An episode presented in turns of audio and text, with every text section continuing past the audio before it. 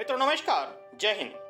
स्वागत है आप सभी का आपके अपने YouTube चैनल पे, जिसका नाम है उत्कर्ष विजन गोविंद सर। प्यारे दोस्तों, मैं आज आप सभी का वार्म वेलकम करता हूँ, और मैं बहुत खुश हूँ इस बात को बताते हुए कि मैं आप लोगों के लिए पॉडकास्ट की सीरीज़ में मैं स्टार्ट कर रहा हूँ भारत का भूगोल, माने इंडियन ज्योग्राफी प्यारे दोस्तों इंडियन ज्योग्राफी के अंतर्गत मैं आपको टॉपिक वाइज ऑडियो फॉर्मेट में आपको बहुत ही महत्वपूर्ण जानकारी देना प्रारंभ कर रहा हूँ। तो चलिए शुरू करते हैं। और आज का हमारा जो पहला लेक्चर है, वह भारत की भौगोलिक अवस्थिति पे आधारित है। और मैं दोस्तों बता दूँ, मैं जो इस बुक को बेस बना रहा हूँ, वो है भारत का भूगोल, जो एनसीईआरटी बेस है, और इसके लेखक है महेश कुमार वर्णवाल। एक बहुत ही महत्वपूर्ण किताब है दोस्तों, और विश्वास मानिए, इस बुक के अलावा कोई अतिरिक्त जानकारी यदि होगी, वो भी मैं आपको इस पॉडकास्ट के माध्यम से देता जाऊँगा। तो चलिए शुरू करते हैं। दोस्तों, जब भारत की भौगोलिक स्थिति की हम बात करें तो लेखक ये कहते हैं कि भारतीय सभ्यता व संस्कृति का विकास सिंधु घाटी सभ्यता से माना जाता है, जो अपने विशाल साम्राज्यों, व्यापार, सांस्कृतिक विकास और आर्थिक सफलताओं के लिए जानी जाती है। इसका नाम आर्यावर्त, उत्तर भारत में बसने वाले आर्यों के नाम पर किया गया था। इन आर्यों के शक्तिशाली राजा भरत के नाम पर यह भारतवर्ष कहलाया। वैदिक आर्यों का निवास स्थान सिंधु नदी घाटी में था। ईरानियों ने इस नदी को हिंदू नदी तथा इस देश को हिंदुस्तान कहा। यूनानियों ने सिंधु नदी को इंडस तथा इस देश को इंडिया के नाम से पुकारा। प्यारे दोस्तों, जब बात आती है अवस्थिति एवं विस्तार की तो जानना ज़रूरी है कि एशिया महाद्वीप के दक्षिण मध्य भाग में स्थित भारत विविधताओं का देश है। इसके चतुष्कोणीय आकार और अवस्थिति ने इसे विशिष्ट भौतिक विविधता प्रदान की है।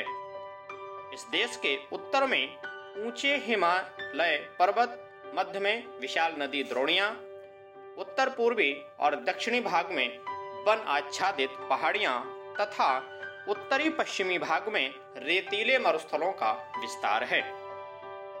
यह उत्तर में हिमालय पर्वत, उत्तर पश्चिम में हिंदू कुश व सुलेमान, श्रेणियों, उत्तर पूर्व में पूर्वांचल पहाड़ियों तथा दक्षिण में विशाल हिंद महासागर से सीमांकित एक बृहत भौगोलिक इकाई है, जिसे भारतीय जिसे भारतीय उपमहाद्वीप कहा जाता है, अर्थात इंडियन सब कॉन्टिनेंट की बात कर रहे हैं। भारतीय उपमहाद्वीप के अंतर्गत भारत, बांग्लादेश, भूटान, नेपाल, मालदीव, श्रीलंका और पाकिस्तान सहित कुल सात देश आते हैं। दोस्तों, यहाँ पर बात ज़रूरी है कि क्षेत्रफल की दृष्टि से भारत में सबसे बड़े देशों का क्रम किस प्रकार से है। तो नंबर एक, रूस, नंबर दो, कनाडा, अगला है संयुक्त राज्य अमेरिका, अगला चाइना, अगला है ब्राज़ील और ऑस्ट्रेलिया और उसके बाद दोस्तों भारत का नंबर आता है। दोस्तों, मैं अगर बात करूँ, इस लेसन में एक चित्र बना के दिया है लेखक के द्वारा। उस चित्र के बारे में आपको थोड़ा डिफाइन कर दूँ। तो पहला तो आपको समझना है दोस्तों, कि भारत का उत्तर से दक्षिण विस्तार जो है, प्यारे दोस्तों, बत्तीस चौदह किलोमीटर है। और यहीं पर बता दूँ कि भारत का पश्चिम से पूर्वी जो विस्तार है, वह है आपका 2933 किलोमीटर। बात अगर भारत की करें तो भारत में जो तटीय राज्य हैं, उनकी संख्या, प्यार से दोस्तों, नौ है। ठीक है? इस बात को ध्यान में रखेंगे। और यहीं पर आपको बता दें दोस्तों, कि यहाँ पर अगर हम भारत के सबसे उत्तरी बिंदु की बात करें, वह इंदिरा कौल है, जो लद्दाख में है। और दक्षिण की बात करेंगे तो कन्याकुमारी, केप कमोरिन में है, अर्थात तमिलनाडु की बात कर रहे हैं। और यहीं पर दोस्तों, भारत का सबसे पूर्वी बिंदु जो है, वह के वेथु है, जो अरुणाचल प्रदेश में स्थित है, जिसका पुराना नाम क्या है? माने अरुणाचल प्रदेश का पुराना नाम प्यार से दोस्तों, नेफा के नाम से जाना जाता था। समझ पा रहे हैं? और अंतिम बात यह है कि भारत के सबसे पश्चिम में स्थित जो बिंदु है, उसे गौरा मोता या गौहर मोता के रूप में जानते हैं, जो कहाँ स्थित है? गुजरात राज्य में स्थित है। ये रही कुछ विशेष जानकारी, मैं बढ़ता हूँ आगे। भारत अच्छांशीय एवं देशांतरीय दृष्टि से क्रमशः उत्तरी गोलार्ध और पूर्वी गोलार्ध में स्थित है। भारत की मुख्य भूमि दक्षिण से उत्तर 8 डिग्री 4 मिनट से 37 डिग्री 6 मिनट उत्तरी अक्षांशों एवं पश्चिम से पूर्व अड़सठ डिग्री सात मिनट से सत्तानवे डिग्री पच्चीस मिनट पूर्वी देशांतरों के मध्य विस्तृत है। यदि हम भारत के द्वीप समूहों को सम्मिलित करें, प्यारे से दोस्तों तब इसका दक्षिण में विस्तार 6 डिग्री 45 मिनट उत्तरी अक्षांश से शुरू होता है और इस प्रकार संपूर्ण संपूर्ण भारत का अक्षांशी विस्तार 6 डिग्री 45 मिनट बंगाल की खाड़ी में स्थित है।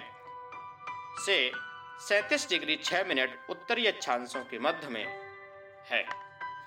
अब बढ़ते हैं आगे, प्यारे दोस्तों, लेखक आगे कहते हैं कि भारत का सबसे उत्तरी बिंदु जो है, वह इंदिरा कॉल कहलाता है, जो सैतीस डिग्री छह मिनट उत्तरी अक्षांश पर स्थित है। जो भारत के जम्मू कश्मीर राज्य में स्थित है। पर दोस्तों, ध्यान रखेंगे, जम्मू कश्मीर राज्य पहले हुआ करता था, बाद में 31 अक्टूबर 2019 को जब कश्मीर का विभाजन हो गया, अब उसका विशेष राज्य का दर्जा समाप्त हो चुका है। अब यहाँ पर जम्मू कश्मीर यूनियन टेरिटरी अर्थात केंद्र शासित प्रदेश और दूसरा बना है लद्दाख, वो भी केंद्र शासित प्रदेश है। तो अगर हम वर्तमान समय की बात करें तो भारत का सबसे उत्तरी बिंदु जो है वह लद्दाख, यूटी माने यूनियन टेरिटरी में स्थित है। समझ पा रहे हैं? बढ़ते हैं आगे।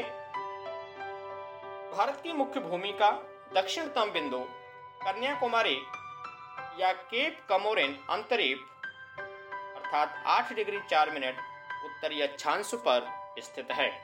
जो तमिलनाडु राज्य में स्थित है।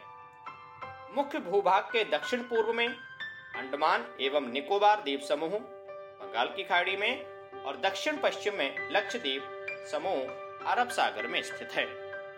भारत का सबसे दक्षिणी बिंदु इंदिरा पॉइंट कहलाता है, जो अंडमान निकोबार द्वीप समूह के बड़ा निकोबार अर्थात ग्रेट निकोबार में स्थित है, अर्थात 6 डिग्री 45 मिनट उत्तरी अक्षांश पर। दोस्तों, यहाँ पर ध्यान रखने वाली बात यह है, अगर इंदिरा पॉइंट की बात करें तो इंदिरा पॉइंट के कुछ अन्य नाम भी हैं, वो आपको जानना है।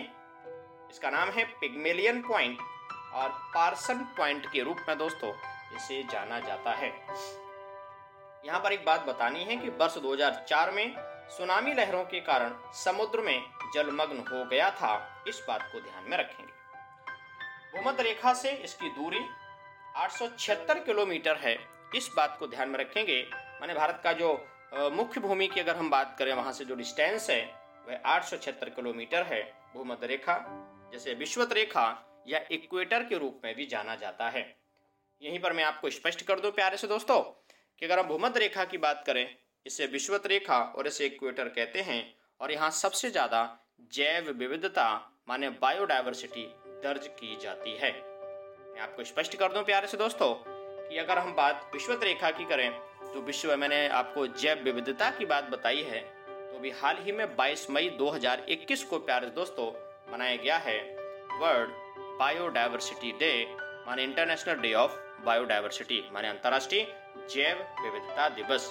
मैं आपको अवगत करा दूँ दोस्तों, भारत के परिप्रेक्ष्य में सबसे ज़्यादा जो जैव विविधता पाई जाती है, वह पश्चिमी घाट क्षेत्र, अर्थात जो हमारा साइलेंट वैली माने केरल वाला क्षेत्र, वहाँ पाई जाती है।